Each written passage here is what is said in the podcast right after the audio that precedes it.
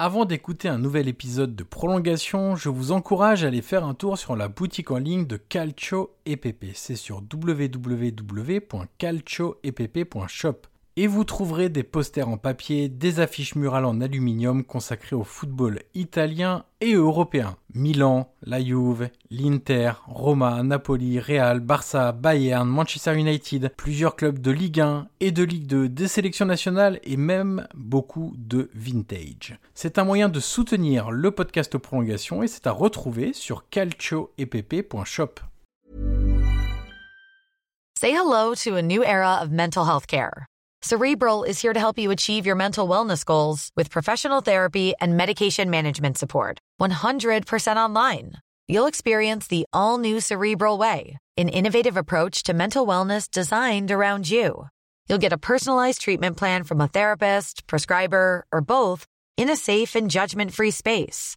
Your cerebral therapist or prescriber will outline a customized plan with clear milestones along the way so you can get to feeling your best. With Cerebral, you're not alone in your mental health journey. We're here to empower you to live a fulfilling life. So take that first step towards a brighter future and sign up today at cerebral.com slash podcast and use code ACasts to get 15% off your first month. Offer only valid on monthly plans. Other exclusions may apply. Offer ends July 31st, 2024. See site for details.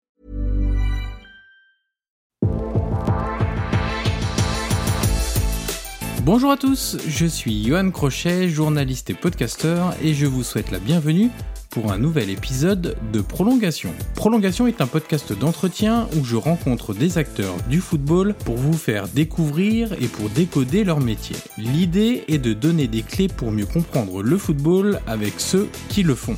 Vous aurez accès à des entretiens avec des entraîneurs, des joueurs, des préparateurs, des recruteurs, des formateurs et même des spécialistes de la nutrition et du sommeil. Une seule règle, on prend le temps, on écoute les invités et on réfléchit tous ensemble. D'ailleurs, si vous avez apprécié l'épisode à venir ou que vous avez apprécié les précédents, je vous encourage à mettre les 5 étoiles et laisser un commentaire sur Apple Podcast pour faire découvrir Prolongation au plus grand nombre.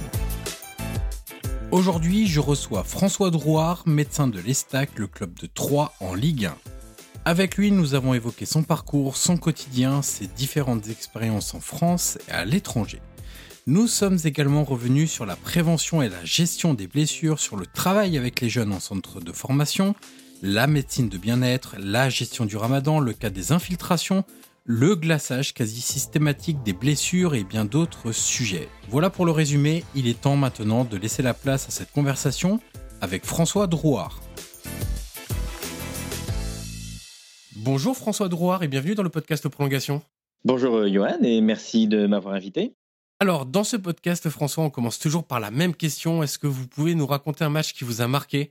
Alors, ça peut être par un scénario, un résultat, une émotion particulière. Ça peut être enfant, adolescent, adulte. Ça peut être un match qui vous concerne directement ou pas du tout indirectement, vu à la télévision, au stade. Enfin bref, il y a beaucoup de, de possibilités. L'essentiel, c'est que c'est un match auquel vous repensez de temps en temps votre Madeleine de Proust footballistique. Alors, c'est, je pourrais dire tellement d'événements parce que le foot est vecteur d'émotions et donc euh, on en, vit tellement dans, ce métier et puis dans cette activité qu'on vit. J'en ai plein qui me viennent en tête, bien évidemment. Je pourrais toujours citer euh, les, faciles, les victoires de Coupe du Monde de la France, le doublé que j'ai pu vivre de l'intérieur euh, avec le LOSC Coupe Championnat. C'est des choses qui sont extraordinaires. Mais s'il y a vraiment un élément que je mets devant tout, c'est parce qu'il a guidé un petit peu toute ma, ma passion pour le football c'est la Coupe du Monde 1982 en Espagne, avec cette euh, célèbre demi-finale de Séville, euh, France-Allemagne, parce que c'est, je pense, euh, mon, souvenir le plus lointain, premier souvenir, on va dire, footballistique, même sportif. J'avais à l'époque 8 ou 9 ans et, ça m'a énormément marqué. Je me souviens qu'à l'époque, Monaco était champion de France, si j'ai bonne mémoire, et, et je commençais à m'intéresser un petit peu au football et j'ai vécu cette Coupe du Monde d'une manière complètement passionnelle. Et c'est, je pense, ce qui m'a un petit peu donné cette passion pour le, sport et le foot. Donc, je dirais, cet événement-là. C'est marrant parce que beaucoup de mes invités, quand je leur demande euh, leurs souvenirs, beaucoup retournent à l'enfance quand même. C'est évidemment là où on découvre beaucoup de choses, que les émotions sont peut-être un peu décuplées. Je trouve que ça serait intéressant d'analyser le fait que finalement tout le monde, enfin pas tout le monde, mais beaucoup d'invités retournent finalement à l'enfance, même s'ils ont vécu dans la suite de leur carrière des moments qui sont peut-être encore plus forts. Vous avez cité le doublé avec le LOSC. qui était, j'allais dire inattendu, oui et non, mais qui, qui était un super moment professionnel en tout cas. Mais finalement, c'est quand même un souvenir d'enfance que vous choisissez. Oui, parce que ce sont, les premières émotions. Je pense que c'est celles qui marquent énormément. Et puis, euh, quand on revit, je pense, d'autres émotions comme euh, ce, doublé qui, qui m'a touché sur le plan professionnel, mais également personnel, parce que j'étais euh, supporter du LOSC aussi tout jeune, donc ça m'a doublement touché, on va dire. ben, on, vit ces événements pour revivre finalement ce qu'on a vécu dans notre enfance. c'est un souvenir qu'on a, donc cette première émotion qu'on a eue, je pense qu'elle nous marque à jamais et on a envie de retrouver ça. Alors François, je voudrais qu'on commence par une question un peu, un peu plus générale. Euh, on reviendra un petit peu après sur, euh, sur votre carrière, votre évolution, euh, vos différentes expériences. Mais on est dans une saison un peu particulière. Et maintenant, on commence à avoir un petit peu de recul parce que depuis le début de cette saison 2022-2023, les, les mois d'août, septembre, on disait attention, la Coupe du Monde en plein milieu de la saison, c'est du jamais vu. Euh, comment on va gérer ça, euh, comment les clubs vont gérer ça, comment les joueurs vont gérer ça, qu'est-ce qui va se passer, est-ce qu'il y aura plus de blessés, moins de blessés, est-ce que les joueurs sont plus en forme, moins en forme? Euh, on avait quand même beaucoup d'interrogations parce que dans le foot, on n'avait pas connu une telle pause en fait. alors pour certains, c'est pas une pause parce qu'ils ont joué en sélection, mais pour beaucoup d'autres, et même la majorité, ça a été une pause. On avait connu ça dans des sports américains avec des problèmes de les fameux lockouts en NBA, etc. Où euh, pour des divergences contractuelles, on va dire, les, championnats s'est arrêté. Mais là, on avait euh, finalement un espèce de saut dans l'inconnu. Quel est votre regard sur euh, sur l'impact qu'a eu cette cette Coupe du Monde, cette pause de manière plus globale sur la saison. Est-ce que vous étiez un peu renseigné sur ce qui s'était passé à travers des études sur justement ce que j'ai dit sur le championnat de basket américain? Est-ce que vous aviez regardé d'autres éléments? Est-ce que vous aviez tenté une évaluation? Est-ce qu'il y a eu déjà un impact? Est-ce qu'il est positif, négatif? Est-ce que le fait d'avoir une double préparation et puis donc euh, entre la première de l'été et celle post Coupe du Monde, avec une pause euh, plus ou moins longue selon les clubs et, les, et, ce qui ont été accordés euh, aux joueurs en termes de jours de repos, quel est le, bilan que vous pouvez faire? J'ai un peu l'impression d'avoir vécu finalement deux saisons en une. parce qu'on on est reparti cet hiver sur un schéma de préparation exactement comme on l'avait fait cet été. Euh, qui était une préparation sur cinq semaines. Euh, et on a revécu euh, finalement la même chose et qui en plus à trois était particulier parce qu'on a eu un changement de coach à ce moment-là. Donc on a retravaillé avec un nouveau coach et refait finalement une préparation globale avec un nouveau coach qui mettait en place donc ces nouvelles directives, ces nouvelles façons de travailler. Donc j'ai un peu l'impression d'avoir vécu deux saisons en une. donc est-ce que ça a eu un impact? Alors j'ai pas eu l'impression que directement on ait eu un impact parce que j'ai pas eu l'impression, en tout cas moi sur mon domaine euh, médical, euh, qu'on ait eu plus de blessés ou euh, plus de soucis médicaux par rapport à ça. Et comme on a refait finalement une préparation, les joueurs, lorsqu'on a repris le championnat, étaient, étaient prêts. Donc on avait, j'ai pas eu cette impression qu'il y a eu un impact énorme. Par contre, j'ai pas aimé cette période longue. parce que cinq semaines sans match en plein milieu d'une saison, en plein hiver, j'ai trouvé ça très très long. Il était temps que le, championnat reprenne. C'est pas quelque chose euh, que j'ai apprécié. J'avoue que je préfère les saisons normales où on enchaîne et, bon, il y a toujours une petite pause à Noël, mais euh, elle dure en général une semaine et ça, et ça repart. Euh, là, j'ai trouvé ça trop long, ouais. trop trop long. Et, si je me trompe pas, dans l'effectif de 3, il y avait deux joueurs qui étaient concernés par la Coupe du Monde. Oui. si j'ai bien tout fait les comptes. Il y avait Ike Ugbo et Jackson Porozo avec l'Équateur. Exactement. Comment on retrouve ces joueurs-là? Parce que eux, alors la différence des coupes du monde, euh, j'allais dire classiques ou en tout cas ce qu'on avait connu jusqu'à présent, ils avaient le temps de faire une préparation avec leur sélection avant la, coupe du monde parce que généralement il y a un gros mois, on va dire, euh, entre la fin de la saison de club et le début du grand événement, que ce soit une Copa América, une Coupe du Monde, un Euro, etc. Là, ils n'avaient pas ce, temps-là parce que de mémoire, euh, les plus chanceux avaient 10 jours et les moins chanceux avaient à peine une semaine. Comment on les retrouve ces joueurs-là euh, après une Coupe du Monde, selon évidemment le temps de jeu qu'ils peuvent avoir, mais euh, euh, en tout cas ils étaient concernés, ils ont fait des entraînements, ils ont fait peut-être un peu de préparation, ils ont fait des matchs soit directement de la Coupe du Monde ou des espèces de d'opposition les lendemains de match, etc. Comment on les retrouve? Différemment pour les deux parce qu'en en fait Ike Ugbo n'a pas joué avec le Canada. Euh, il n'a joué aucun match, donc du coup, euh, ben, il est revenu comme s'il avait fait cette préparation avec nous. Hein. donc, euh, il est revenu assez rapidement et plutôt bien. Un petit peu déçu forcément parce qu'il ben, n'avait pas joué, mais en tout cas, sur le plan physique, je trouve qu'on l'a récupéré plutôt bien et vite. Alors, tous les deux, on les a récupérés vite parce que ben, malheureusement pour eux, ils ont été éliminés dès le premier tour. donc, ils sont parvenus très tard. Donc, on a pu les réintégrer assez rapidement au groupe. Euh, donc pour Iki assez facilement. Et pour euh, Jackson, ben, il a joué deux, matchs, euh, lui je pense, complet sur la, sur la Coupe du Monde. Donc bon, il avait joué, mais il était revenu un tout petit peu blessé, mais rien de, rien de dramatique. Mais par contre, on a pris un petit peu plus de temps avec lui. Il était aussi un petit peu déçu par, par sa prestation, enfin la prestation de son équipe, parce que je pense qu'il pensait aller un petit peu plus loin et passer le premier tour, et ça s'est un petit peu tourné en autre boudin au dernier match. Donc du coup, euh, il était revenu un petit peu déçu. Donc on a dû gérer aussi un petit peu ça, mais euh, bon, c'est quelqu'un qui est, qui assez facile, Jackson, et qui a, plutôt euh, vite réintégré le groupe. Il était resté un petit peu déjà en Équateur, après en Espagne. Il était revenu un petit peu fatigué. donc on l'avait géré un petit peu pendant, pendant une semaine et demie, je pense qu'on l'avait géré euh, où il avait fait un travail uniquement avec les préparateurs physiques, où il avait fait un peu de récupération avec, euh, avec le staff médical.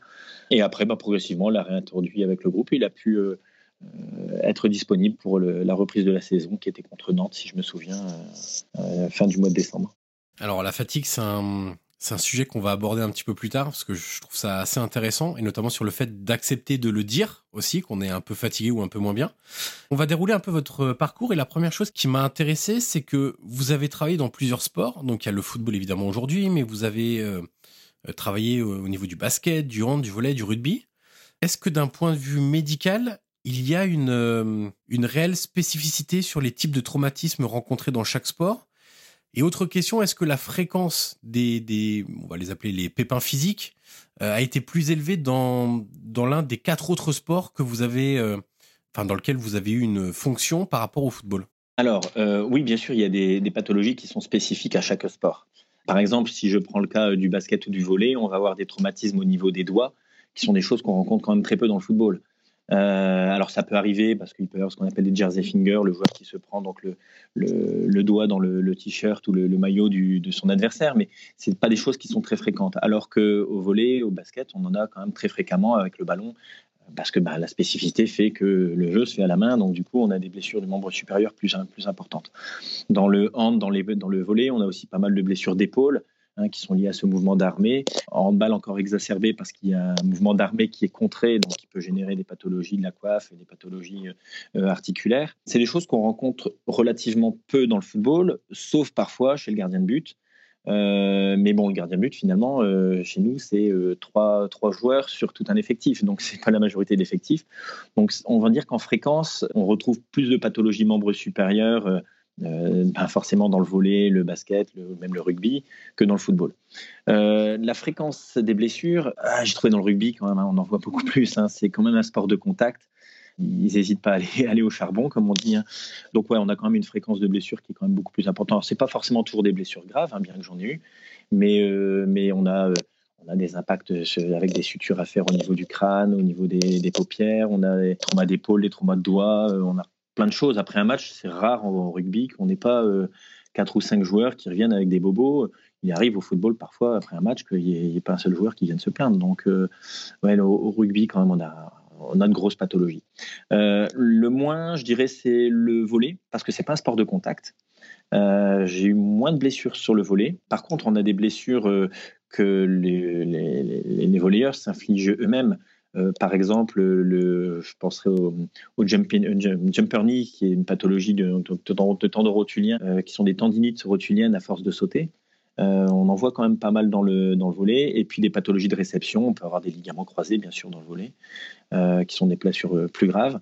Mais en, fréquence, on va dire en incidence, le volet me semble quand même moins pourvoyeur de blessures. Dans, dans le football, quels sont les, les blessures que l'on rencontre le plus souvent ou, en tout cas quelle alors la partie du corps euh, vous avez parlé des, membres supérieurs pour le hand le volet etc donc euh, je suppose que dans le foot ce sera forcément plus les, membres inférieurs. Mais quels sont les je vais dire les, points les plus fragiles? On, a le sentiment comme ça euh, c'est un peu à la louche hein, c'est un peu une estimation comme ça mais la cuisse parce que il y a beaucoup de, de phénomènes d'accélération de dynamisme d'appui même aussi parfois.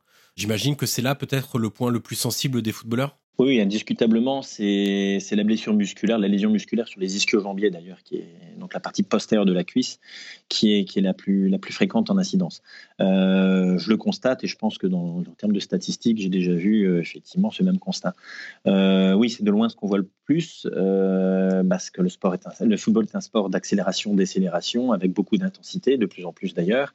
Puis ben, la, répétition des matchs, l'intensité des matchs fait que ben, voilà, il, il se fragilise et puis donc la lésion musculaire euh, domine largement. Après, on a la pathologie euh, articulaire, euh, je dirais classique, l'entorse, l'entorse de cheville, l'entorse de genou, alors qui peut être bénigne, qui peut parfois être plus grave, qui va dominer un petit peu le tableau. Effectivement, la majeure partie des, blessures se trouve au niveau du, membre inférieur. Alors, vous avez commencé dans l'univers du football au LOSC, si je ne me trompe pas, votre plus longue expérience jusqu'à aujourd'hui, 8 ans, si, j'ai les bonnes dates à peu près. Il y a un élément qui m'intéresse beaucoup, c'est que vous avez connu le centre de formation et aussi l'équipe professionnelle. Et donc vous avez travaillé avec à la fois des enfants, des adolescents et des adultes. À l'adolescence, notamment parce que le football est extrêmement concurrentiel, c'est là que se jouent finalement beaucoup de choses pour l'avenir de, ces gamins au niveau du, football. On sait qu'il y a des, moments clés dans la formation qui font que bah, il vaut mieux répondre présent à ce moment-là parce que on sait que euh, sur le nombre de gamins qui rentrent en centre de formation, très peu réussissent finalement. Comment on encadre ces jeunes d'un point de vue médical pour que leur envie d'un avenir dans le foot, leur envie euh, décuplée souvent, ne vienne pas perturber leur avenir comme être humain? Je m'explique comment faire en sorte de faire de la prévention pour ne pas trop en faire, pour écouter son corps, pour oser dire à son entraîneur qu'on a un petit bobo, pour dire que bah, peut-être que là, il vaudrait mieux être au repos, etc., pas faire une séance d'entraînement ou pas jouer ce, match-là, alors qu'on est dans un environnement ultra compétitif où, les gamins vous le disent, moi je veux être sur, le terrain tous les week-ends pour montrer que je peux être un joueur de football professionnel. Alors complètement. Alors déjà, euh, il y a une grosse différence effectivement entre le centre de formation et un groupe professionnel. Grosse différence dans le type des blessures aussi qu'on va rencontrer. Tu l'as bien dit, chez les jeunes, ben on va avoir des pathologies liées à la croissance qu'on ne retrouvera pas du tout, bien sûr, chez une population adulte. Et c'est souvent ces blessures-là, d'ailleurs, qui euh, vont nécessiter euh, de les mettre un petit peu en l'arrêt. Je pense par exemple à une pathologie comme l'osgood-schlatter, hein, qui est une ostéochondrose de croissance, ou les maladies sévères chez les enfants un peu plus jeunes, euh, qui sont des, donc des, problèmes donc d'articulation d'insertion du tendon sur un, os qui est fragilisé, euh, on est obligé de les mettre au repos. Et c'est vrai que le, jeune sportif, euh, alors moi, j'ai pas eu l'impression qu'il pensait à sa carrière avant tout. Euh, à cet âge-là, ils sont encore vraiment passionnés par le football. Ils sont vraiment des, amoureux de leur sport et, et, ils sont embêtés tout simplement parce qu'ils ne peuvent pas jouer. Euh, j'ai jamais eu l'impression euh, qu'il y ait un joueur qui m'a dit, un jeune joueur qui m'a dit, euh, oui, mais ma carrière, je vais être embêté, etc. Eux, ils veulent jouer parce qu'ils s'éclatent à jouer, ils s'éclatent à être sur un terrain. Ils sont dans ce, dans ce trip de dire, moi, je veux jouer. Et donc, c'est vrai qu'il faut vraiment discuter avec eux pour leur dire, mais c'est nous qui penserons peut-être plus à leur carrière en disant mais tu as une possibilité, ne te fiche pas en l'air parce que si tu continues à jouer effectivement avec ta, pathologie au genou, euh, là ça risque de, poser un impact sur ta carrière. Mais eux ne sont pas du tout dans, ce, dans cette réflexion-là. C'est nous qui leur remettons ça leur disant attention, on sait qu'il y a un risque potentiel pour ton avenir, il faut te mettre à l'arrêt. Moi, je me suis vraiment éclaté dans le centre de formation à Lille parce que euh, euh, je trouvais qu'on avait une relation très intéressante avec les gamins, parce qu'on pouvait euh, avoir vraiment une pédagogie qui était intéressante. On pouvait leur expliquer parce qu'ils n'avaient finalement aucune expérience. Et je trouvais qu'on avait quelque chose à leur inculquer, quelque chose à leur donner qui, peuvent leur servir après toute, euh, dans toute leur carrière. Et je, pense être assez pédagogue pour leur expliquer. Munis souvent d'un tableau blanc avec un, petit, un petit vélédal avec des petits, des petits feutres. Et j'adore leur dessiner des choses pour leur expliquer parce que et je prends beaucoup de temps à leur expliquer, y compris aux, jeunes, parce que je pense que si un, un patient, un sportif, un jeune comprend pourquoi il a une blessure, comprend comment il doit faire pour la soigner, les mesures qu'il doit mettre en œuvre pour la soigner pour que ça aille mieux et que ça ne récidive pas, euh, il fera les choses beaucoup mieux, il les fera de façon beaucoup plus intelligente que si on lui dit non, non, c'est comme ça, point à la ligne, et qu'il n'a rien compris. Mais euh, voilà, on lui dit il faut effectuer, effectuer point à la ligne. Euh, quand ils sont juste effecteurs, ça passe pas. Quand on leur explique, et il faut pas avoir peur de leur expliquer parce qu'ils sont pas idiots, ils, comprennent très bien. Et il faut pas non plus, euh, voilà, qu'on ait ce rôle euh, de médecin, ce dogme médical qui est au-dessus et qui fait loi et euh, on n'a pas besoin de t'expliquer, c'est comme ça, point à la ligne. Je pense qu'il faut au contraire être très proche d'eux et leur expliquer ce qui se passe. Ils le comprennent très bien. Et quand on leur dit, voilà, tu as un risque potentiel, donc on on va pas pouvoir jouer là malheureusement, mais ça te permettra de jouer plein d'autres matchs après. C'est vrai que peut-être tu vas rater un, deux, trois matchs, mais derrière, ça te permettra d'en faire plein d'autres et tu en as encore plein d'autres à jouer. Donc, t'affole pas, on va te soigner. Et, en général, ce message passait très très bien. Le football, on, en a parlé juste avant l'accumulation des matchs, le, facteur de l'accumulation des matchs sur les blessures. On sait que le football est très demandeur finalement avec les joueurs. Les joueurs d'ailleurs eux-mêmes veulent jouer euh, par passion déjà quand on est enfant, mais mais ensuite aussi pour des raisons peut-être plus professionnelles entre guillemets lorsqu'ils passent dans, dans l'équipe première. Ils veulent évidemment se montrer, ils veulent être performants. Il y a toujours ce côté un peu euh, en substance, en filigrane de la gloire, le meilleur contrat, etc. Ce qui est pas forcément un défaut d'avoir de l'ambition d'ailleurs. Euh, les entraîneurs, veulent avoir au maximum leurs joueurs toute la saison parce que pour les résultats, c'est bien d'avoir un maximum de, solutions à disposition pour pour jouer les week-ends. Il y a les dirigeants qui veulent que les joueurs jouent, bah déjà pour les résultats, première chose. Deuxièmement, ensuite pour les mettre en valeur et pourquoi pas pour les transférer pour une raison économique, etc. Ou un joueur qui arrive en fin de contrat dans deux ans, bah on commence à se dire, bah s'il fait une bonne saison, peut-être que je pourrais le vendre et, et voilà. Et c'est aussi euh, un regard sur la situation euh, économique du club. Et vous, médecin, vous êtes un peu au milieu de tout ça, euh, avec évidemment votre déontologie, avec euh, votre regard hors football, parce que avant de soigner un joueur, vous soignez un être humain, euh, un homme ou une femme, peu importe, avant que ce soit un ou une athlète. Est-ce que c'est toujours facile d'être la voix de la raison au milieu de, de toutes ces volontés d'avoir le maximum de disponibilité des joueurs, quitte à accélérer un peu les process de, de retour de blessure ou au contraire de se dire bah lui il a un petit pépin, euh, bah tant pis on va forcer un peu, il va serrer les dents, ce genre de choses là. Alors non, on n'a pas un rôle facile du tout. on n'a pas un rôle facile du tout parce qu'il faut impérativement effectivement qu'on garde notre notre autonomie, notre déontologie. On est effectivement avant tout euh, le soignant d'un homme, d'un joueur avant tout, avant d'être un employé du club. Euh, alors des fois les, clubs ont du mal à entendre ça. On est avant tout ça, on est avant tout là pour les joueurs. Euh, moi, mon rôle, c'est de protéger avant tout le joueur malgré tout. Il faut qu'on reste indépendant vis-à-vis de ça. Alors, pour ça, c'était un, moment un petit peu le cas euh, sur l'île, ça l'a moins été après, et ça l'est très bien ici sur trois. Euh, on se protège de ça grâce au directeur de la performance, donc ici en l'occurrence qui est, Pascal Faure. À l'époque, je travaillais comme ça aussi avec un petit peu aussi avec Benoît Delaval et Greg Dupont qui servent un peu d'intermédiaire entre le staff technique et le staff médical. Ce qui permet d'éviter euh, d'avoir cette confrontation directe avec le directeur sportif ou l'entraîneur, qui, eux, peuvent être effectivement un peu, euh, on va dire, insistants euh, sur la nécessité de retrouver leurs joueurs. Il faut, nous, en tant que médecins, qu'on reste complètement indépendants et avoir ce, je dirais, ce, fusible entre les deux, où on passe les informations en disant, ben voilà, tel joueur doit être indisponible parce que, et c'est le directeur de la performance qui va expliquer ça au, coach, pour nous, c'est très très bien. Ça nous permet justement de, garder cette autonomie. On a en plus une consultation euh, réelle avec le, joueur qui est sous couvert du secret médical. Donc on partage des choses avec le joueur euh, bah, qu'on n'a pas envie forcément que le coach sache aussi, que n'importe qui sache. Et donc je pense qu'il faut vraiment qu'on se prémunisse de tout ça et qu'on reste vraiment indépendant. C'est indispensable, je pense, pour le bien-être du joueur. Après, il n'en demeure pas moins que euh, nous aussi, on a envie de gagner quelque part et qu'on a envie que le, coach dispose aussi des joueurs euh, dans son effectif. On est avant tout médecin, donc euh, il faut que on s'assure que le joueur ait toutes les capacités pour réintégrer un groupe dans les meilleures conditions possibles. Moi, personnellement, je préfère que le joueur revienne bien sur un terrain plutôt que vite sur un terrain.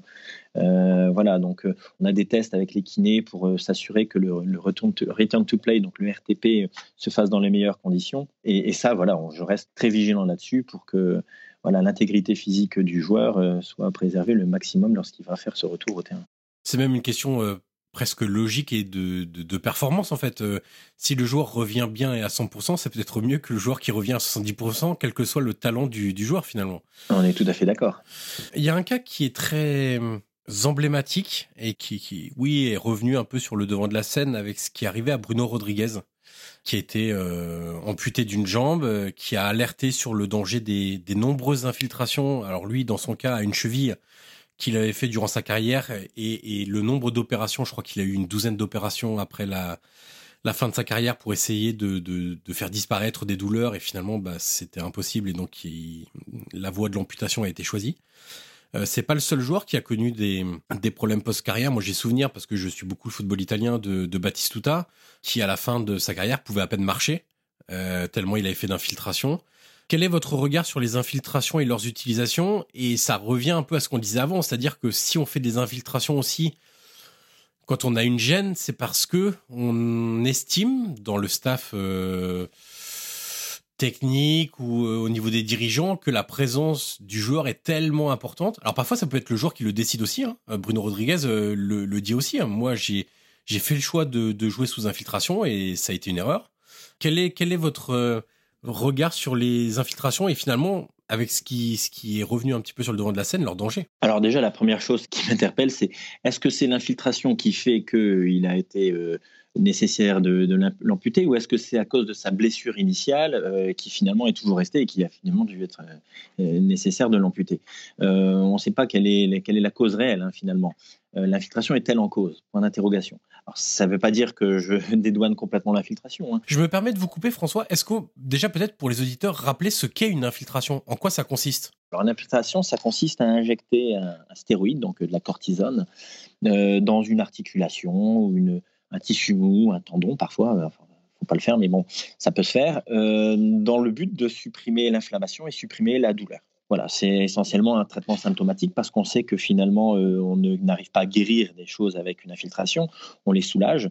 Donc c'est pour moi souvent un traitement euh, qui peut être temporaire dans le but de trouver une autre solution euh, plus pérenne derrière. Alors les infiltrations cortisonnées étaient avant bah, la seule chose qui existait. Aujourd'hui, on a d'autres choses qui, apparaissent comme les infiltrations de PRP, hein, de plasma riche en plaquettes, qui vont avoir un effet à peu près identique, mais on utilise le propre sang du patient, on a beaucoup moins ces effets secondaires. Euh, ce sont des choses qui sont moins risquées finalement que l'infiltration cortisonnée. Donc, il, y a commence à y avoir des choses qui arrivent et qui sont intéressantes. Donc, cette infiltration, avantage inconvénient, c'est que bah, effectivement, euh, le joueur sous infiltration va avoir beaucoup moins mal, il pourra continuer. Le problème, c'est que sa blessure n'est toujours pas soignée, elle est juste euh, soulagée. Hein. En quelque sorte, un peu endormie, quoi. Exactement, quelque part endormie. Euh, alors, on ne peut pas endormir parce que sinon, le patient n'a plus cette sensation, euh, tandis que là, il continue à sentir les choses, mais la, douleur n'est plus présente. Et donc, du coup, il continue finalement à, solliciter eh ben, une blessure qui va, du coup, finalement, au fur et à mesure, s'aggraver. Alors, il y a des règles de bonne conduite sur les infiltrations hein, euh, qui, existent. En théorie, on ne fait pas plus de trois infiltrations sur une même année. Euh, on évite d'injecter euh, plusieurs fois dans une même articulation. On évite en général d'infiltrer à l'intérieur d'un tendon parce qu'on sait que le risque, c'est de, le, rompre. Donc, il y a des règles de bonne conduite. Après, est-ce qu'elles ont été à chaque fois respectées parce que l'intérêt médical, l'intérêt sportif, pardon, prédominait sur l'intérêt médical? Ça, je peux pas savoir, je ne me permettrai pas de juger, de porter un jugement quelconque euh, là-dessus, surtout que je ne connais pas l'histoire particulière exacte de, ces joueurs-là. Mais effectivement, euh, le mésusage de l'infiltration peut avoir des conséquences qui peuvent être dramatiques. Après, il ne faut pas non plus voir euh, l'infiltration systématiquement comme quelque chose de, catastrophique. Elle peut être utilisée intelligemment pour pallier un cap et permettre ultérieurement de trouver une solution intéressante euh, pour, le, pour que le joueur puisse continuer à jouer. Je pense par exemple aux infiltrations qu'on peut faire euh, sur des lombalgies, euh, sur des sciatalgies par exemple, au niveau du rachis lombaire qui ne vont pas avoir de conséquences dramatiques. Si on en fait une de temps en temps, ben, ça peut très bien soulager le patient de manière très efficace, voire des, des fois de manière pérenne et leur permettre de, bah, de continuer leur carrière normalement. Et puis euh, voilà, ça s'est très bien passé. Donc l'infiltration n'est pas forcément à diaboliser non plus. Mais voilà, il y a des règles de bonne conduite, il faut l'utiliser intelligemment. Mais c'est vrai qu'à partir du moment où on va avoir des infiltrations répétées, parce que c'est ce dont il s'agissait pour, euh, pour Baptiste Rodriguez, bah, effectivement, on, peut se poser la question sur la bonne indication. Euh, je pense qu'il faut être très mesuré quand on utilise ce genre de produits qui peuvent être potentiellement dangereux. Et, d'ailleurs, on peut le préciser, c'est que n'importe qui peut avoir des infiltrations. Vous parliez de la lombalgie, etc. Euh, pour des mal de dos, n'importe qui, enfin n'importe qui. Moi, si demain j'ai mal au dos, je, peux me faire faire une infiltration qui peut me soulager de manière plus ou moins temporaire d'ailleurs. Et c'est pas simplement réservé aux sportifs en fait. Pas du tout, non, mais c'est. Alors, n'importe qui, non, c'est sur prescription médicale, donc effectivement, c'est qu'un médecin doit quand même être derrière. C'est pas simplement un sportif, c'était plutôt dans ce sens-là. Exactement, tout à fait, j'ai bien compris. Euh, oui, bien sûr, euh, on fait des infiltrations à monsieur tout le monde, madame tout le monde, euh, même parfois des sujets relativement jeunes, hein, donc bien sûr, l'infiltration peut se faire à tout le monde, oui.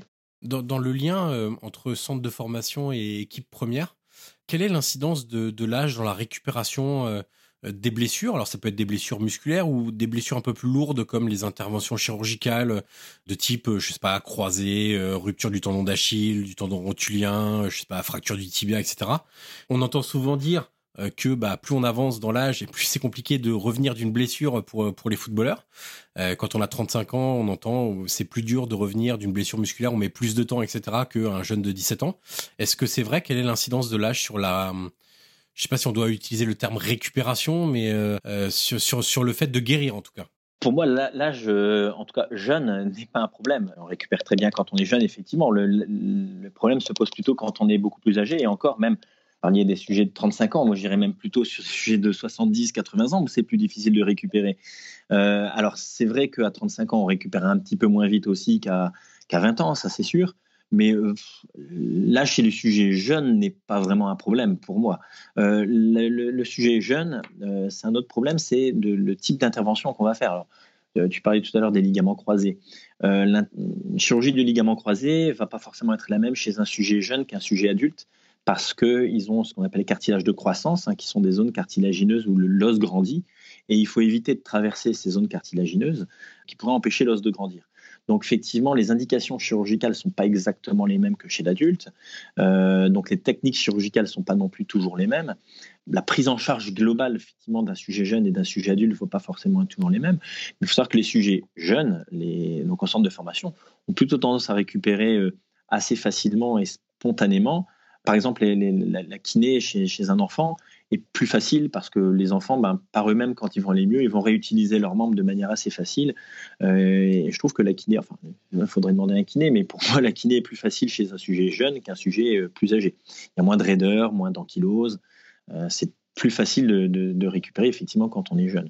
Mais après, chez les, jeunes sportifs professionnels, on va dire jusque 27, 28, 29 ans, on voit pas beaucoup de différence en termes de délai de récupération. Et y compris sur des blessures musculaires, je sais pas, des déchirures, ce genre de choses-là j'avais discuté une fois avec, euh, bah, j'avais fait un podcast même avec Philippe Kuhn. C'est cool, c'est vrai. Ouais, exactement. Et en fait, euh, lui, il me disait, on avait parlé de la visite médicale, il me disait, à la visite médicale, on voit tout. On voit tout l'historique, parce que quand on fait des examens, on voit tel déchirure musculaire, tel déchirure musculaire, etc. Est-ce que le, le passé aussi du, du joueur, donc finalement, euh, alors il peut se blesser très jeune, très souvent, hein, mais on va dire que euh, c'est un sujet de 30 ans a sans doute en proportion connu plus de blessures qu'un jeune de 18 ans. Euh, est-ce que ça peut avoir une incidence aussi sur la récupération? Alors, mais ça complètement. C'est-à-dire que si effectivement un joueur plus âgé mettra plus de temps pour récupérer, c'est parce que justement, il a ce passé médical qui peut être un, souci. Sur des visites médicales, effectivement, quand on fait des échographies, euh, on peut tomber sur des, fibroses cicatricielles qui sont témoins de, de, lésions anciennes. Et on sait qu'un un patient qui a déjà eu une lésion musculaire, par définition, est plus à risque de récidiver. Donc déjà, on sait que c'est un facteur de risque, mais en plus, une lésion musculaire qui va survenir sur une cicatrice ancienne va mettre plus de temps également pour cicatriser. Euh, donc en fait, la, difficulté de cicatrisation n'est pas tellement liée à l'âge en, lui-même, mais plutôt liée au fait qu'il y a déjà des antécédents médicaux qui sont problématiques. D'accord. Et est-ce que sur les, sur les visites médicales, etc., est-ce que vous avez rencontré des... Parce que c'est difficile pour les joueurs, euh, c'est l'ancien médecin de Monaco qui, expliquait... Euh, on a une discussion en amont, évidemment, avec euh, avant même de passer l'examen, on discute, etc. Et c'est difficile aussi pour les joueurs de dire, bah, j'ai eu cinq blessures à la cuisse, euh, etc. Parce qu'il estime que euh, ça peut faire capoter un transfert, par exemple. Est-ce que vous avez rencontré ce type de de situation où euh, bah, à l'examen, euh, on se rend compte que finalement, c'est pas tout à fait ce qu'on nous avait dit lors du discours. Oui, les, joueurs vont toujours essayer plus ou moins de masquer effectivement ce qu'ils ont eu parce qu'effectivement, ils peuvent avoir peur que ça peut se faire capoter. Alors, ce qu'il faut comprendre, c'est que ça peut être ridicule parce que des fois, c'est pas grand-chose, mais nous, on a besoin aussi de savoir euh, ce qu'ils ont pu avoir parce que c'est important dans leur, dans leur futur médical et dans nous, la prise en charge préventive qu'on va pouvoir mettre après. Euh, donc on a besoin de savoir ces informations. Donc c'est vrai que des fois, il faut être quasiment sur des interrogatoires policiers pour le, pour le savoir. Oui, ils peuvent avoir tendance euh, à, le cacher. Oui, ça m'est déjà arrivé.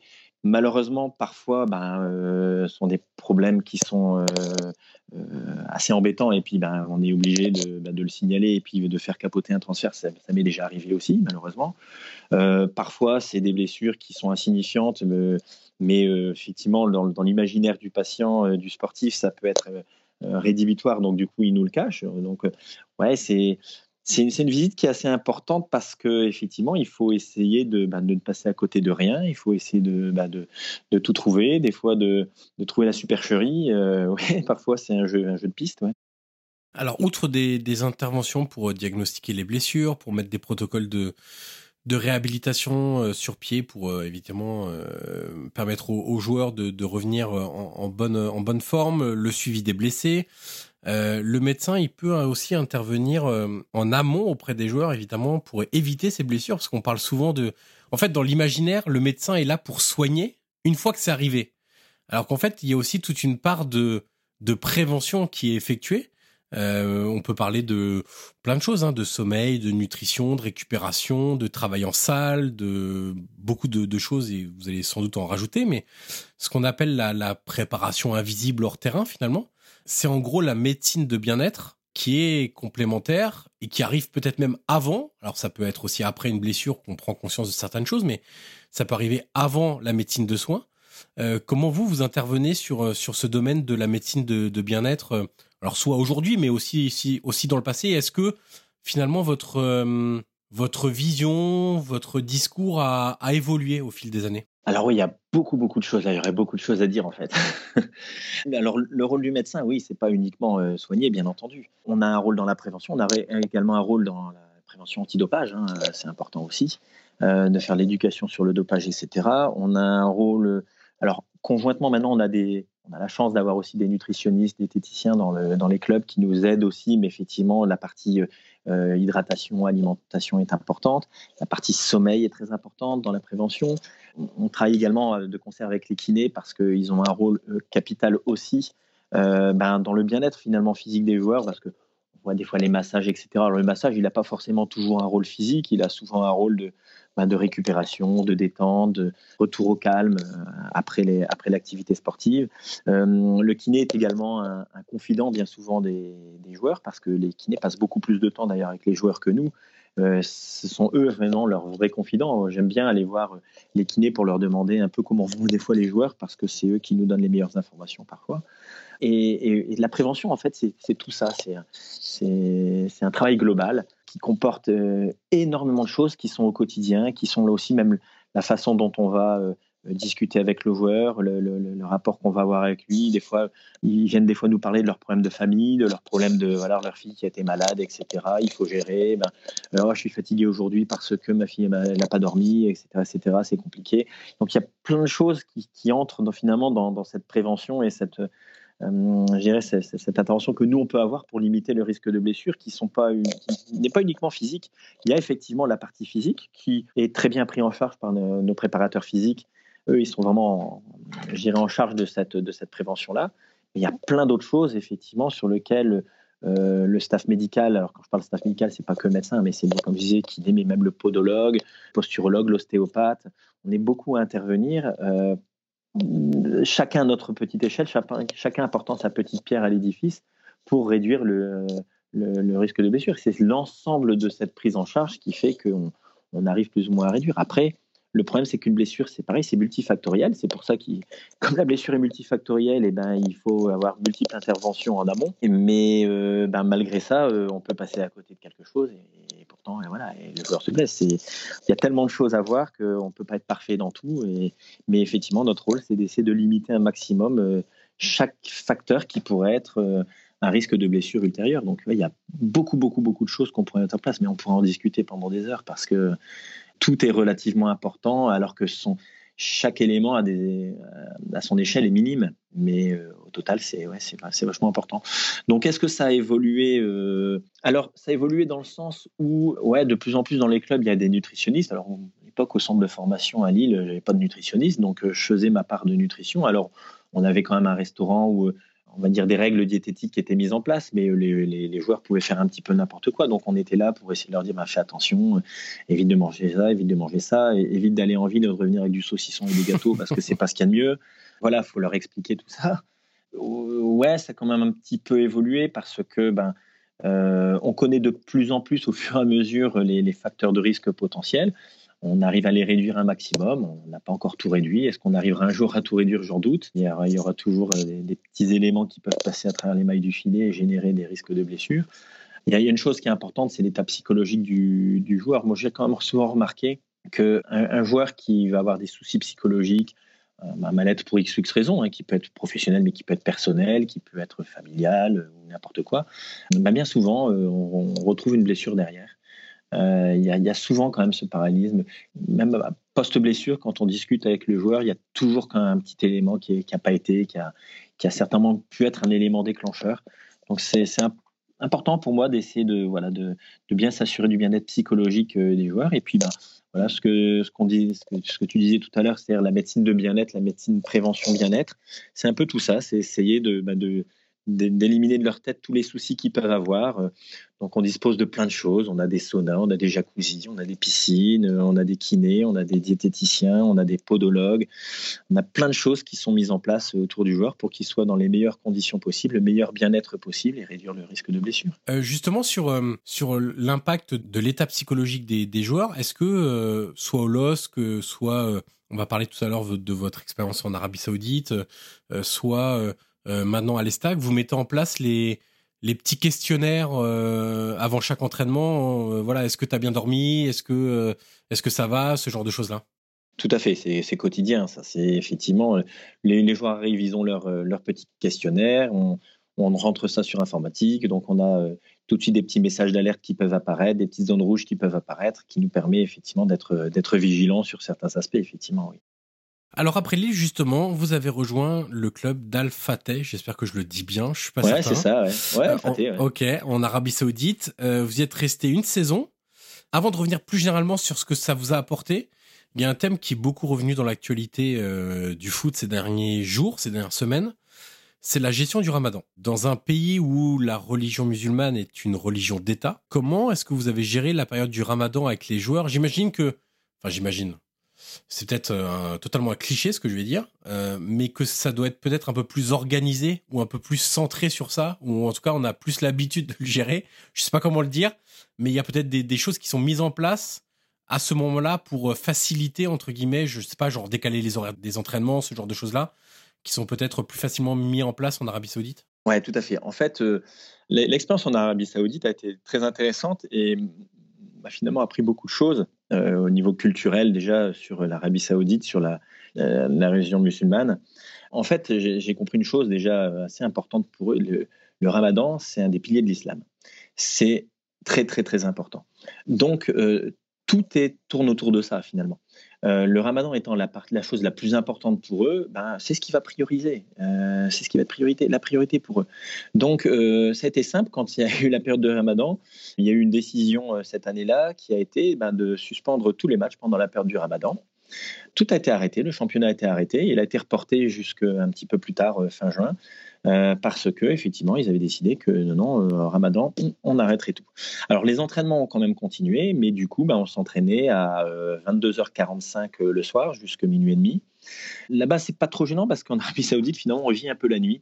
Il faut savoir qu'il fait tellement chaud la journée, hein, ça monte des fois à 50-55 degrés dans la journée que ben euh, on attend que le soleil se couche, euh, il rompait le jeûne euh, tranquillement et puis ben, il venait s'entraîner donc jusqu'à minuit et demi et puis après la vie se fait. Vous allez en Arabie Saoudite à 2 heures du matin, les magasins sont pleins.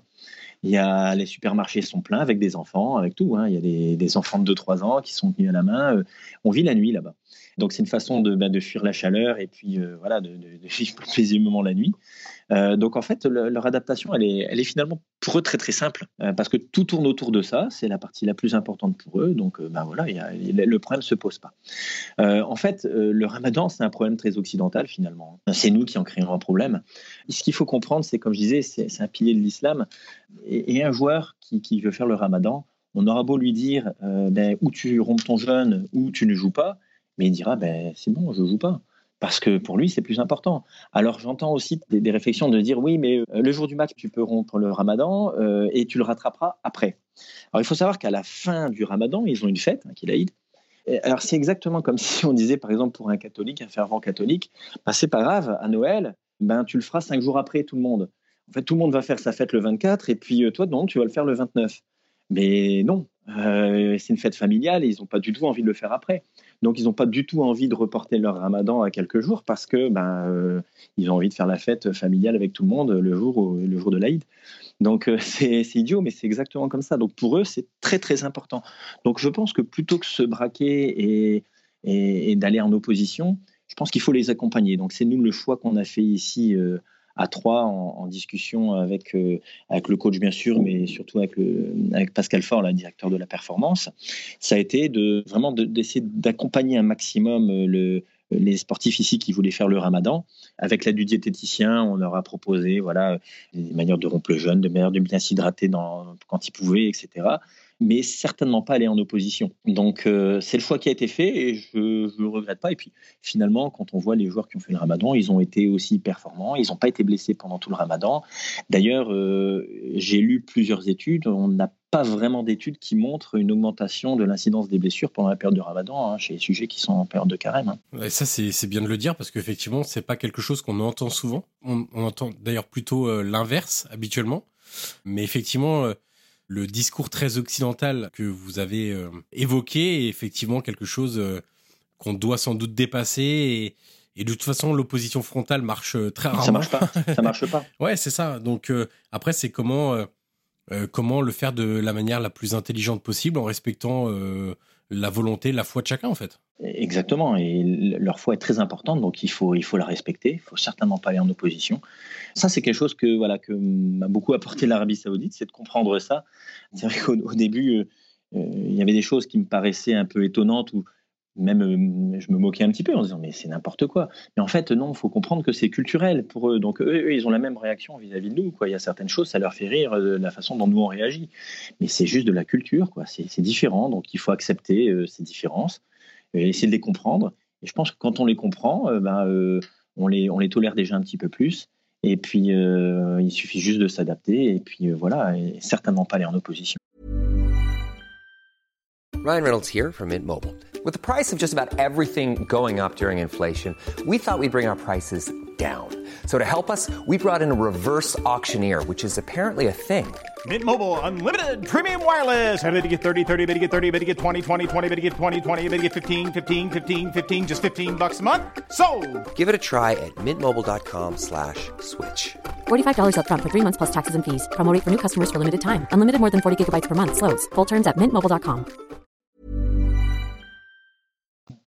Qu'est-ce que vous a apporté d'autre cette expérience à, l'étranger? On dit souvent que euh, vivre à l'étranger vous fait prendre conscience de pas mal de choses, vous fait découvrir des nouvelles cultures évidemment, euh, que ça peut vous changer, vous faire évoluer, etc. Qu'est-ce que ça vous a apporté cette expérience dans, je le précise, hein, c'était dans l'est de l'Arabie Saoudite? Si vous prenez une carte de l'Arabie Saoudite, euh, vous allez tout à l'est, pas loin de Dubaï, je crois. Al Fouf, c'est une ville qui est située sur proche de la frontière qatariote, proximité de Bahreïn aussi. C'est une ville qui est vraiment perdue au milieu du désert. Il n'y a pas grand-chose autour. On se retrouve un petit peu parachuté là, euh, ben, euh, sans la famille, parce que ma femme était restée en France avec ma petite fille qui venait de naître. Ma fille est, née début juillet et moi j'étais parti fin juillet euh, là-bas. Donc c'est vrai qu'un petit peu difficile de partir là-bas où on se retrouve ben, vraiment tout seul avec un bébé de jeune âge qui reste en France et qu'on ne voit pas grandir au début, c'est un petit peu difficile. Alors ma femme est bienvenue effectivement un peu en Arabie Saoudite quelque temps, mais on la vit pour euh, les femmes euh, plein milieu de l'Arabie Saoudite, c'est pas ce qu'il y a de plus facile, donc elle n'a pas vraiment apprécié. Elle est vite repartie. Moi, c'était une expérience plutôt intéressante parce que euh, ben, je travaillais déjà, donc j'étais très occupé. Un club qui est un bon club d'Arabie Saoudite. Hein, actuellement, là, ils sont en cinquième, je pense, derrière donc les quatre grosses équipes d'Arabie Saoudite qui sont Itihad, Shabab, euh, Al Nasser et, Al Hilal. Ces quatre-là sont un peu intouchables. Et puis derrière, bah, il y a un deuxième championnat qui se déroule avec les autres équipes. Et Al Fateh fait partie, on va dire, des meilleures équipes de, de, ce deuxième championnat. Une belle expérience avec des gens euh, euh, très accueillants. C'est un, peuple qui est très accueillant d'ailleurs, des, gens où j'étais plutôt agréablement surpris de leur, de leur accueil et de leur bienveillance. Un club plutôt bien organisé. bon, ça reste loin des standards quand même de la Ligue 1 euh, française, mais c'est un club qui est plutôt bien organisé, avec des infrastructures qui sont des infrastructures étatiques. Euh, donc tous les stades sont ressemblent, ils sont à, peu près tous bâtis sur le même, le même schéma. Des pelouses qui sont étonnamment d'une qualité incroyable. On pourrait penser qu'en plein milieu du désert, euh, ce serait la catastrophe. Et ben non, on a vraiment des pelouses qui sont, qui sont extraordinaires. Des joueurs qui sont ben, plutôt de qualité, moi j'ai trouvé. Je suis pas technicien, donc je me m'aventurerai pas dans un domaine qui est pas le mien, mais euh, mais j'ai trouvé, euh, j'ai quand même une connaissance du football quand même, et des plutôt de très très bons joueurs. Alors on a des Saoudiens, mais on a aussi beaucoup de ben, d'Européens, de, Marocains, Algériens, parce que ça vient un petit peu de partout, parce que l'Arabie Saoudite est quand même réputée pour bien payer, donc on a des joueurs qui viennent euh, souvent en fin de carrière euh, ben, pour toucher un petit peu d'argent et jouer dans un championnat qui reste encore euh, assez compétitif. Donc une expérience plutôt, je dirais, positive sur le plan professionnel qui est parfois un petit peu difficile parce que bah, le système de santé n'est pas vraiment le même qu'en France. Donc c'est une expérience qui est assez intéressante parce qu'on se retrouve un petit peu, bah, je permets l'expression, mais avec sa bite et son couteau là-bas, hein, on n'a pas grand-chose. Hein. Alors ils ont des examens paracliniques, hein, ils ont des IRM, des échographies, mais les interprétations, bah, c'est pas vraiment ça. Là-bas, des lésions musculaires, elles sont toutes grade 2 que ce soit une lésion euh, minime ou euh, une rupture complète euh, grade 2. ça, c'était assez étonnant. Alors, fallu, il a fallu que je me batte un petit peu pour obtenir un, échographe, pour faire moi-même mes échographies, pour avoir un petit peu plus de, voilà, d'objectivité dans la prise en charge. ce qu'ils ont finalement accepté par faire parce que ils ont des moyens aussi et puis ils n'ont pas rechigné à voilà, acheter un appareil d'échographie pour qu'on puisse avancer un petit peu et faire du diagnostic intéressant. Et après, bah oui, le, des choses qui sont assez étonnantes, mais comme je l'ai expliqué, c'est culturel. Un joueur, dès qu'il est malade, dès qu'il n'est pas bien, bah, il va à l'hôpital, ils vont lui mettre une, perfusion de sérum salé, hein, tout simplement, avec un, paracétamol, et puis il revient euh, une heure après, euh, ben voilà, c'est bon, je vais mieux parce que j'ai eu ça. C'est très basique, mais ils sont contents parce qu'ils ont eu ça il y a une prise en charge qui est assez étonnante, qui est, complètement différente de ce qu'on va retrouver en France. Mais ouais, on a réussi à faire, euh, je pense, du bon travail avec euh, des kinés qui ont quand même été beaucoup à l'écoute. J'étais là aussi pour travailler euh, avec eux, essayer de les former un petit peu, et ils ont été plutôt très à l'écoute et contents bah, d'avoir un, discours aussi un petit peu différent. on a essayé de faire pas mal de prévention, on a essayé de faire pas mal de, mettre, mettre, en place des protocoles de récupération sur certaines blessures. Euh, donc ouais, je pense que ça s'est plutôt bien passé. J'ai trouvé l'expérience assez intéressante. Sur le plan personnel, plus difficile, voilà, comme j'expliquais, parce que voilà, loin de sa famille et puis euh, l'envie de rentrer à la maison, l'envie de rentrer en France, euh, voir sa petite fille grandir, c'était important et c'est pour ça que je suis resté qu'une seule année. Vous êtes aujourd'hui à l'Estac, le club de Troyes, qui fait partie du City Football Group depuis plusieurs mois maintenant. La première question qui m'intéresse évidemment, et je pense que à chaque fois qu'on parle de ce groupe-là, c'est, quasiment un passage obligatoire. Euh, c'est euh, quelles sont les interactions que vous avez au sein des différentes entités du groupe? Euh, j'ai vu notamment que vous aviez fait un stage à, City, enfin Manchester City, précisons-le, fin 2022, si j'ai bien tout suivi, ou début 2023. Quelles sont les interactions, les échanges que vous pouvez avoir sur, je sais pas, sur des, pratiques, les différents protocoles, ce qui peut être vu, des études aussi qui peuvent être partagées euh, au sein du groupe alors, euh, déjà, je tiens à signaler que Citigroup nous laisse vraiment, au niveau médical en tout cas, une parfaite indépendance. C'est-à-dire qu'il nous laisse vraiment gérer le médical comme on l'entend ici. Donc, ça, c'est plutôt confortable. ils sont là plutôt comme, on va dire, je dirais, un, un, appui si on a besoin de quelque chose. Alors, si on a besoin, pourquoi pas, d'un avis médical, si on a besoin d'une rééducation, ils sont prêts également euh, à accueillir sur leur, euh, leur site à Manchester City, qu'on a visité euh, quand on est allé effectivement en stage là-bas. ils ont un centre d'entraînement qui est extrêmement bien équipé, qui peut faire penser un petit peu à ce qu'on retrouve à, Clairefontaine, par exemple. donc, du coup, ils nous proposent, si effectivement on a certains joueurs qui nécessitent une réhabilitation longue durée, éventuellement de les faire là-bas. Donc, ils, voilà, ils mettent à disposition des outils si on en a besoin. Après, ils sont un peu regardants, entre guillemets, sur les screenings de début de saison quand on fait euh, euh, un recrutement d'un nouveau joueur. Parce que bah, ce sont eux qui investissent. Ils me font parfaitement confiance sur voilà, l'examen clinique, sur, euh, sur tout ça. Par contre, ils exigent certaines choses. Alors, ils veulent un, scanner, un IRM complet corps entier. Ça, ils, exigent ça quoi qu'il en soit. Et puis, il faut leur envoyer l'ensemble du bilan que nous on fait. Alors, le bilan, on fait le bilan cardio, la prise de sang, l'examen clinique. Alors, ils nous envoient un, petit questionnaire, effectivement, qu'on doit remplir euh, sur l'état de santé du joueur. Donc, voilà, ils exigent euh, ça.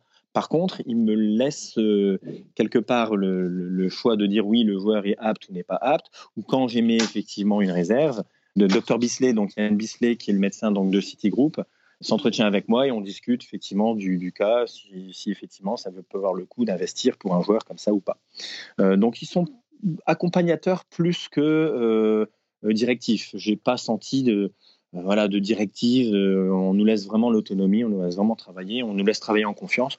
Ça, c'est plutôt, plutôt agréable quand même. Est-ce que vous avez des, échanges avec, je sais pas, le, le médecin du, club au Japon, en Australie euh, non. Non, vous n'avez pas d'échange particulier à ce point-là Non, on n'a pas d'échange particulier. Le seul échange qu'on a, comme, comme j'expliquais, c'est avec le docteur Yann Bisley, qui est le, le médecin du Citigroup. Euh, donc, qui lui euh, chapeaute, on va dire, l'ensemble du groupe. Donc, il est lui en contact avec l'ensemble des médecins des différents clubs. Euh, donc, lui, c'est voilà, c'est un intervenant avec qui un coordinateur quelque part. Voilà, c'est un coordinateur, hein, euh, bon, qui, qui, a plus un rôle, comme j'expliquais, d'observation que, que, directif. Hein, il ne demande rien de particulier. Par contre, non, j'ai pas du tout de contact avec les, les autres clubs.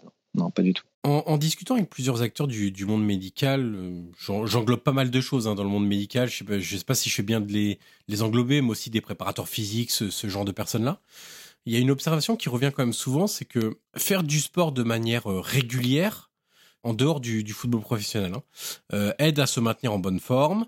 À l'inverse, maintenant je rentre dans le football professionnel, euh, le sport de haut niveau est, euh, je sais pas quel terme employer, un peu destructeur, un peu néfaste. voilà, c'est peut-être des mots forts, peut-être qu'il faudrait prendre un qui me vient pas forcément à l'esprit actuellement.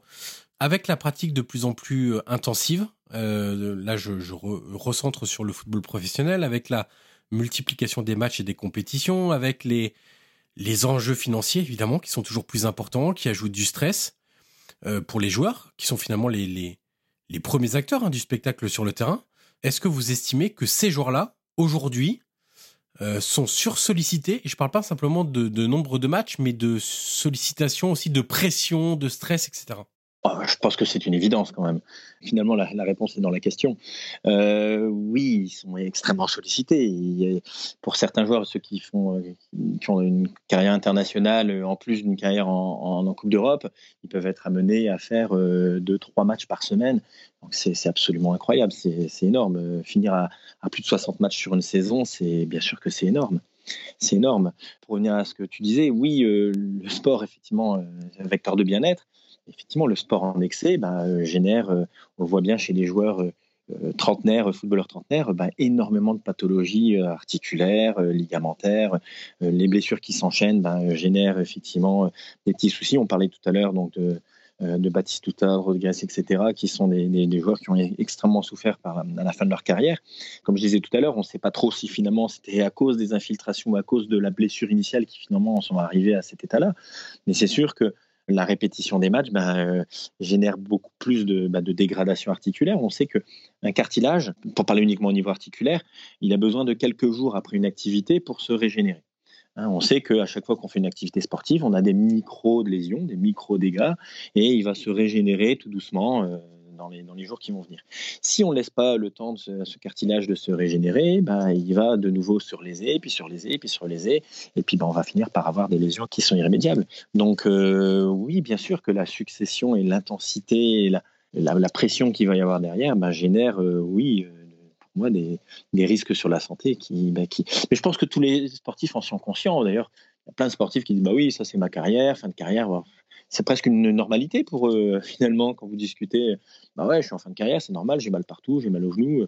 Voilà, on, en est sur une habitude, ils, sont, en sont conscients, mais euh, bah ouais, ça fait partie euh, de la carrière. Ils ont fait une super carrière professionnelle, mais derrière, bah, ils ont des petits bobos. C'est, oui, c'est comme ça. Il y a un autre phénomène un peu plus récent euh, qu'on peut dater à quelques années. C'est ces joueurs qui, parfois, en voulant trop bien faire, font des activités aussi en dehors du club qui ont des répercussions sur les organismes, parce qu'on sait qu'aujourd'hui, la précision avec euh, notamment les sport scientists, euh, toute la data qu'on peut récupérer, euh, la, précision est, est extrême sur le, le degré d'implication dans, dans, dans, les entraînements, sur le nombre de sprints, à quelle vitesse, la distance, etc., etc. Mais il y a des joueurs qui choisissent aussi, en dehors des, des séances collectives imposées par le club, de prendre un préparateur physique à côté sur son temps libre et de faire plus de séances. Souvent, c'est vu d'ailleurs comme un truc ultra positif, c'est-à-dire ah ouais, vous avez vu tel joueur, bah il,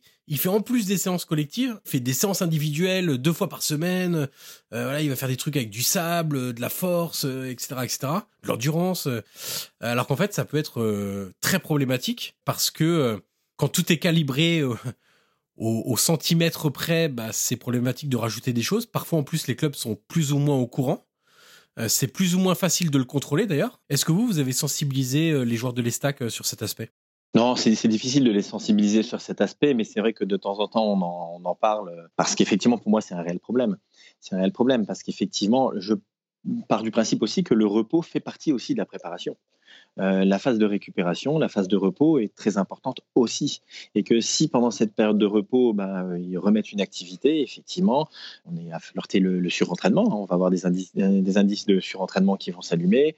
Euh, le joueur donc, va augmenter son risque de blessure. Parfois, on a même des blessures. Ça m'est déjà arrivé hein, d'avoir des joueurs qui reviennent après une phase de repos avec une blessure et on ne comprend pas parce que ça ne peut pas être avec nous qui se soit blessé. Donc, on se doute bien que c'est en dehors de ses activités euh, lié au club qui, s'est blessé. Donc, euh, euh, mais ça, ils vont jamais l'admettre, c'est certain c'est forcément notre faute. Hein, ça, c'est, la logique. Hein. Donc ça, c'est un petit peu, un petit peu problématique. On en discute un petit peu avec eux, mais sans pouvoir leur dire, bah non, ce que tu fais, c'est de la connerie, parce que bah, c'est, compliqué. Il faut pas se les mettre non plus à dos. il faut savoir que leur préparateur ou leur entraîneur va, personnel va forcément avoir raison et nous forcément tort. Donc si on se les met à dos, bah, ça va être compliqué. Donc il, vaut mieux que ça se fasse en intelligence et qu'on essaie de comprendre ce qu'ils font pour nous après nous adapter quelque part. Et c'est dommage parce que c'est presque nous qui devons nous adapter et pas l'inverse. Moi, je préfère des fois quand le joueur voilà, le joue. Euh, euh, clairement en disant voilà je fais ça euh, ça m'est déjà arrivé qu'est-ce que je peux faire j'ai envie de travailler avec un, un préparateur physique qu'est-ce que je peux faire avec lui etc etc donc on lui explique que c'est pas forcément nécessaire mais bon des fois c'est un discours dans le vide et, veulent le faire parce que voilà, il y a la pression. J'ai un pote qui le fait. J'ai mon, alors j'ai mon agent qui me dit que c'est mieux de le faire, etc. Parce qu'il y a les bonnes raisons. Euh, moi, je connais des joueurs qui le font pour des bonnes raisons parce que moi, je, connais un joueur par exemple qui m'a dit euh, euh, j'en ai besoin et je me sens mieux. Et, bizarrement, moi, je le voyais sur le terrain avec beaucoup plus de consistance physique qu'avant qu'il choisisse de le faire. Donc ça, ça peut être des bonnes raisons.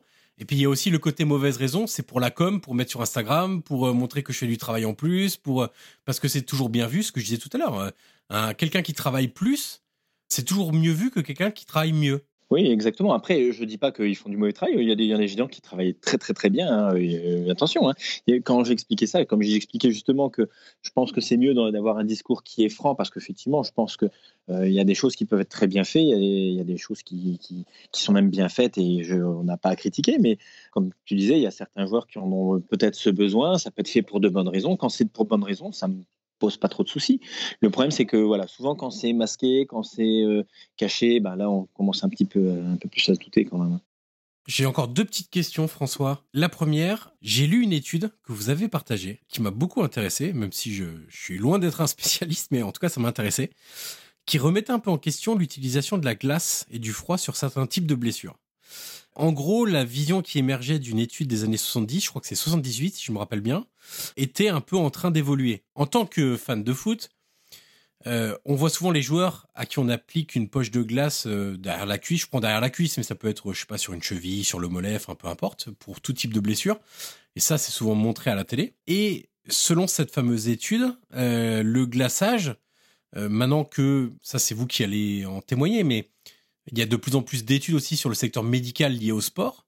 Euh, et on s'est aperçu, c'est en tout cas ce qui était raconté dans, dans, cet article, que le glaçage peut retarder des guérisons, même s'il apaise la douleur.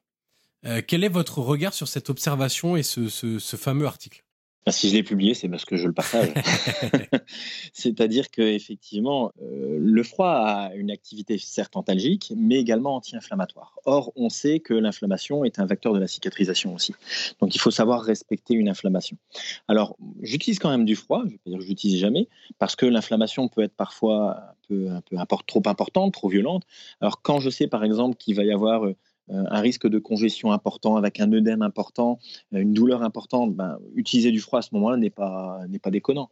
Euh, mais c'est vrai que, par exemple, sur une lésion musculaire initiale toute simple, à être d'emblée mettre du froid, ben, ce n'est pas forcément donner tout de suite les, bonnes, les bons indicateurs de la cicatrisation.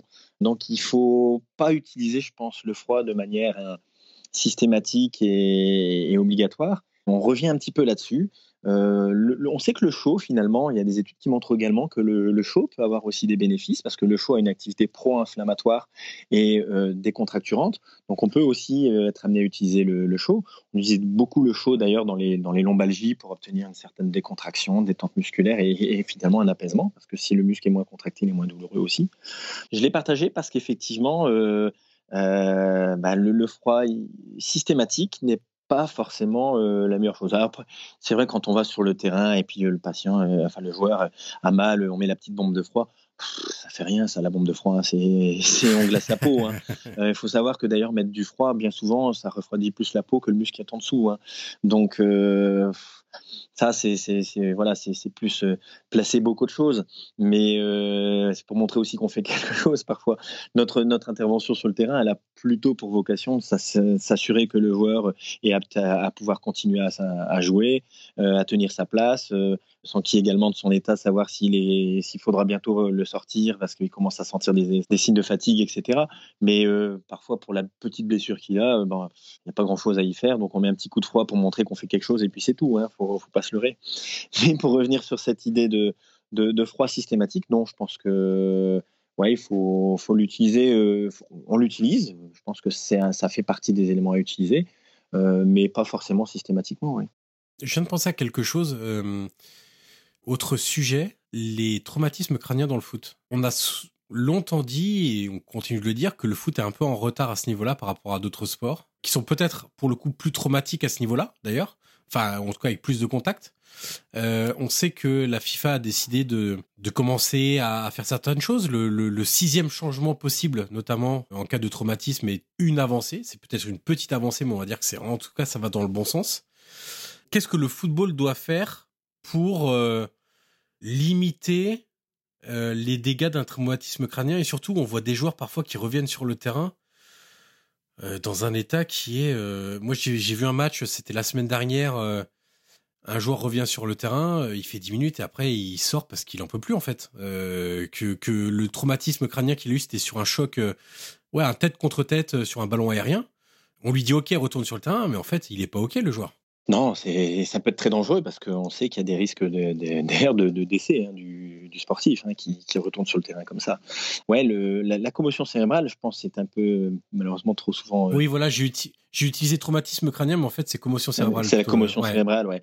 Parce que quand il y a un traumatisme crânien, il faut bien penser qu'à l'intérieur, on a ben, un cerveau qui bouge et que quand il y a un choc, ben, il vient percuter euh, la boîte crânienne euh, des deux côtés. Hein. Donc, il peut y avoir des dégâts, des, saignements à l'intérieur de la boîte crânienne et ça se voit absolument pas.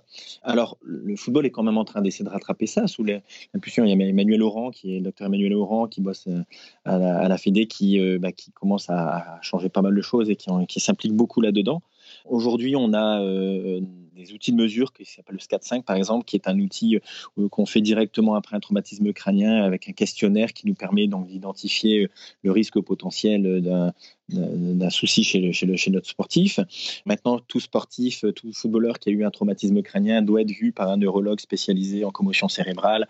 C'est lui qui doit valider ça, sa reprise, pardon qu'est-ce qu'on pourrait faire de plus? Moi, je pense qu'il y, a de encore d'autres choses à faire. Euh, la, difficulté qu'il peut y avoir, c'est que euh, suite à un, choc comme ça, une, suspicion de commotion cérébrale, bah, le médecin est décideur et il peut avoir la pression bah, de son entraîneur, de, des autres joueurs, du joueur même lui-même. Euh, ça peut être bien, par exemple, d'avoir un médecin complètement indépendant qui soit présent sur les pelouses et qui soit là pour ça. C'est-à-dire que ce soit lui qui pourrait intervenir pour les deux équipes, par exemple, et qui pourrait prendre la décision de manière tout à fait euh, ben, objective en disant ben, moi, je prends la décision sur les, les éléments que j'ai que ce joueur ne peut pas reprendre. Et comme c'est lui qui a pris cette décision, personne n'a rien à dire. Donc, ça enlève la pression on va dire au médecin qui, ben, le médecin d'équipe. Et puis ben, la, décision, elle est telle quelle, point ligne, on peut pas, peut pas y revenir. Je pense que ça pourrait protéger le médecin et éviter effectivement qu'on retrouve effectivement des, ben, des, joueurs qui ont une commotion cérébrale à intégrer un terrain, parce qu'effectivement c'est extrêmement dangereux. Dernière question, est-ce que vous pourriez donner une idée, parce que là on a évoqué plein de, sujets, mais de la semaine type d'un médecin d'un club de Ligue 1 Alors pas faire jour par jour, mais les différentes missions, les actions, les réunions, euh, lendemain d'un match, veille de match, jour de match, euh, ce genre de choses-là. Tous les matins, quand on arrive, il y a euh, une petite réunion avec l'ensemble du staff médical, donc des, kinés, moi-même, podologues, ostéopathes s'y sont présents, euh, mais également du staff performance, euh, du reste du staff performance, à savoir donc euh, le directeur de la performance et les préparateurs physiques. Et on s'attribue un petit peu les, rôles de chacun sur la journée. C'est-à-dire, on fait une revue d'effectifs sur, sur les joueurs qui est blessé, qui doit faire ceci, qui doit faire cela, qui, quel kiné va prendre en charge et quel programme il va lui mettre en place. Voilà, donc on met en place un petit peu tous ces, tous ces petits bobos. Après, il y a en général un petit déjeuner qui est commun avec, avec les joueurs parce qu'on contrôle un petit peu leur, euh, leur, alimentation ici. Après ça, les joueurs ont un travail donc euh, en salle à faire. En général, je le supervise et pendant ce temps-là, euh, il, est fréquent que des joueurs viennent me voir pour bah, des petits trucs. alors, soit parce qu'ils ont une petite douleur la veille, soit parce qu'ils ont eu, ils ont mal dormi, soit parce qu'ils ont mal à la tête. Enfin, il y a plein de raisons. Ensuite, entraînement. En général, on va sur l'entraînement au cas où il se passe quelque chose.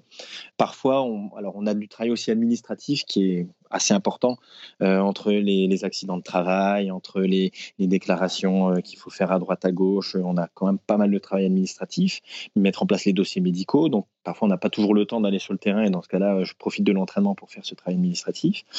Quand les joueurs reviennent, ben, euh, s'il y a eu des petits bobos, ben, on les prend en charge bien entendu parce que l'entraînement est également pourvoyeur de, de risque de blessure, moins qu'en match, mais ça arrive. Euh, après, donc, il y a un travail de récupération euh, avec, les kinés, où en général, bah, là, on, on, en profite pour aller un petit peu aux informations à droite à gauche, gagner des informations avec, par les kinés, par les joueurs eux-mêmes. ensuite, il y a un repas également à midi, tous ensemble en équipe. L'après-midi, en général, elle est, elle est libérée. nous, ça nous arrive de refaire des petites réunions euh, alors, ça peut arriver faire euh, le point sur certains joueurs, donc ce qu'on appelle des IDP, hein, c'est pour vérifier si les joueurs, euh, dans leur évolution, voilà, sont dans, ce qu'on voulait faire, s'il ne faut pas travailler plus de manière spécifique, s'il y a des blessures qu'il faut prévenir, etc. On peut également se réunir, par exemple, ça nous arrive de, on l'a fait d'ailleurs cette semaine, de, revoir des gestes d'urgence. Euh, on a fait ça avec les kinés euh, ben, hier ou avant-hier, je ne sais plus. On, se remet des automatismes. Donc, euh, comment remettre une minerve correctement, comment se mettre sur un, plan rigide, comment brancarder, le rôle de chacun en cas d'intervention, que faire en cas d'un arrêt cardiaque. Si on arrive à avoir une certaine autonomie, un certain automatisme, euh, le jour où ça arrive, ben, ça ira beaucoup plus vite et on saura quoi faire. Chacun connaît son rôle. Donc, euh, et puis ça permet aussi de se remémorer ben, où est-ce qu'on a rangé euh, ceci et cela dans le sac, parce qu'on a un gros sac d'urgence. Donc ça permet aussi de se remémorer, de savoir où est-ce qu'on a été mettre les choses. Donc, donc voilà, on s'entraîne des fois sur, sur ça. donc ça c'est la semaine et après ben, jour de match alors veille de match ça peut arriver qu'on ben, prenne l'avion et qu'on parte coup avec avec le groupe alors moi je suis avec le groupe dans tous les déplacements euh, voilà, c'est pas le cas dans tous les clubs, mais euh, à Troyes, on a pris la décision voilà, que, j'étais présent sur l'intégralité des matchs à domicile et à l'extérieur, ce qui est bon pour les joueurs quand même assez confortable, mais aussi pour moi, parce que quelque part, je trouve que voilà, je les suis toujours et puis je sais exactement où ils en sont. Donc, on parlait tout à l'heure de la prévention dopage qui fait partie aussi de notre mission. Dès qu'un joueur a quelque chose, ben, c'est moi qui lui donne. Donc, ça permet, comme je suis toujours présent, euh, ça limite le risque qu'il aille chercher en pharmacie ou que sa femme ou que sa petite copine, elle lui donne un truc euh, ben, qu'il ne pourrait pas prendre. Donc, et je leur dis vraiment, si vous avez besoin, vous venez me voir et c'est moi qui donne. Voilà, il y a des médicaments des fois qui sont complètement anodins, ils pensent bien faire et puis ben pas de bol, il y avait de la pseudoéphédrine dedans, la pseudoéphédrine est interdite. Donc euh, voilà, donc euh, ça il faut être, faut être un petit peu euh, méfiant vis-à-vis de ça. Après, ben jour de match, on est présent sur le terrain. au cas il y a des, blessures sur le terrain, ben on se rend sur le terrain. Fin de match, euh, on commence en général les, soins, on fait de la récupération, euh, on précise bien l'importance de la réhydratation, réalimentation euh, pour que les joueurs récupèrent le plus vite possible. Le lendemain de match, en général, ça se passe au club, il y a une séance de récupération où c'est justement plutôt le médical qui prend en charge les, joueurs Euh, on travaille beaucoup sur voilà, du massage, des étirements, la mobilisation. On est vraiment sur la récupération. On parlait des soins de bien-être tout à l'heure, bah, c'est là où on en met le plus d'ailleurs. Et puis en général, le, deux jours après le match, euh, comme ici à Troyes, on a un match par semaine puisqu'on n'est pas concerné par les, par les coupes. Donc on a une journée de récupération euh, le surlendemain de match. Et on repart dans notre routine euh, dès le mercredi en général. Ça fait des belles semaines. Ouais, on, s'ennuie pas quand même. Hein. Ouais, c'est des, des, bonnes, des bonnes journées. C'est ouais, un vrai travail à temps plein quand même. Hein. Ouais, on arrive au bout de l'entretien, François, et la dernière question est toujours la même pour tous mes invités. Qui aimeriez-vous entendre dans ce podcast dans les prochaines semaines? En gros, c'est une recommandation d'invité. Alors c'est déjà intéressant de donner la parole à des gens de l'ombre. C'est notre cas hein. en tant que médecin, on est un peu travailleur de l'ombre. Hein. On n'est pas devant les caméras, c'est les joueurs qui sont devant. Nous, on est un peu derrière, mais on a, on a un rôle, je pense, assez important. Il y a plein comme ça de, de de petits gens qui bossent derrière et qui ont un rôle vachement important. Je pourrais penser à des intendants, à des community managers, je pourrais penser à plein de choses, à plein de personnes qui travaillent dans, dans le côté sombre du club qu'on ne voit pas, mais qui ont un rôle super important. Euh, c'est l'intendant, c'est quand même euh, celui qui, euh, va faire en sorte que les joueurs soient beaux sur le terrain. Et finalement, il fait vendre des maillots, parce que si les joueurs sont beaux, ben, il va vendre des maillots. Donc il a, chacun a son rôle. Les commerciaux ont leur rôle, et voilà, il y a tellement de personnes, donc je dirais euh, toutes ces personnes-là qui, qui n'ont pas un accès, on va dire, public, bah, c'est peut-être parfois intéressant de les entendre parler parce qu'ils ont plein de choses, euh, plein de choses à dire. Et sinon, euh, vraiment dans le médical, bah, entendre un kiné, ça peut être intéressant parce que j'expliquais tout à l'heure qu'ils sont quand même des confidents importants ou un podologue, posturologue, c'est aussi intéressant. C'est le football, c'est quand même un sport des pieds et bah, soigner les pieds, voilà, c'est intéressant. Et si, allez, j'avais une recommandation d'un coach, euh, ah, j'ai un mot, un qui vient en tête. Euh, sur un coach, euh, un garçon que je trouve extraordinaire, que j'aime beaucoup. Comme ça, ça me permet aussi de le dire de, vive voix que je trouve humainement très bien, super coach que j'ai connu à Lille au, centre de formation et qui aujourd'hui est entraîné en Ligue 2, c'est Stéphane Dumont. Garçon admirable. voilà, je pense qu'il fera une belle carrière d'entraîneur parce que c'est quelqu'un à de valeur. Voilà. Ça me fait pas mal de pistes, donc ça c'est très bien. C'est aussi un peu le but du podcast de mettre euh, en lumière euh, les. Alors évidemment j'ai reçu des joueurs, des coachs, des présidents, donc ça c'est on a un peu plus l'habitude de les voir, mais mais dans l'idée de, de faire découvrir vraiment et de mieux comprendre comment fonctionnent les clubs, comment fonctionne euh, tout l'écosystème du foot, évidemment que toutes les petites mains, les prépas physiques, les kinés, le secteur médical, euh, il faudrait que j'aille plus voir euh, ce qui se passe dans les bureaux, notamment les commerciaux, le marketing, etc. Mais euh, un club, s'il y a autant de salariés dans un club, c'est pas pour rien en fait. C'est parce que le club, pour son bon fonctionnement, a besoin de tout ça, quoi. Si le voir performe, c'est que derrière, il y a toute une équipe qui travaille pour eux, ouais. Eh ben, je vais lancer beaucoup d'invitations alors. merci beaucoup François Drouard pour votre disponibilité, bah, votre temps. Merci à toi. Et puis bonne fin de saison à, à l'Estac, évidemment. Et puis à, à très vite avec grand plaisir. Merci beaucoup. Un grand plaisir partagé. Merci. Et voilà, c'est terminé. Merci d'avoir écouté cette conversation. Le podcast Prolongation est disponible sur l'ensemble des plateformes audio comme Apple Podcast, Google Podcast, Spotify et Deezer. N'hésitez pas à mettre les 5 étoiles sur Apple Podcast si vous avez apprécié le contenu de cette interview. C'est une étape très utile pour faire découvrir ce podcast au grand public. Vous pouvez également me suivre sur les réseaux sociaux et tous les liens sont dans la description de cet épisode. Je vous dis à très vite pour une nouvelle conversation autour du foot.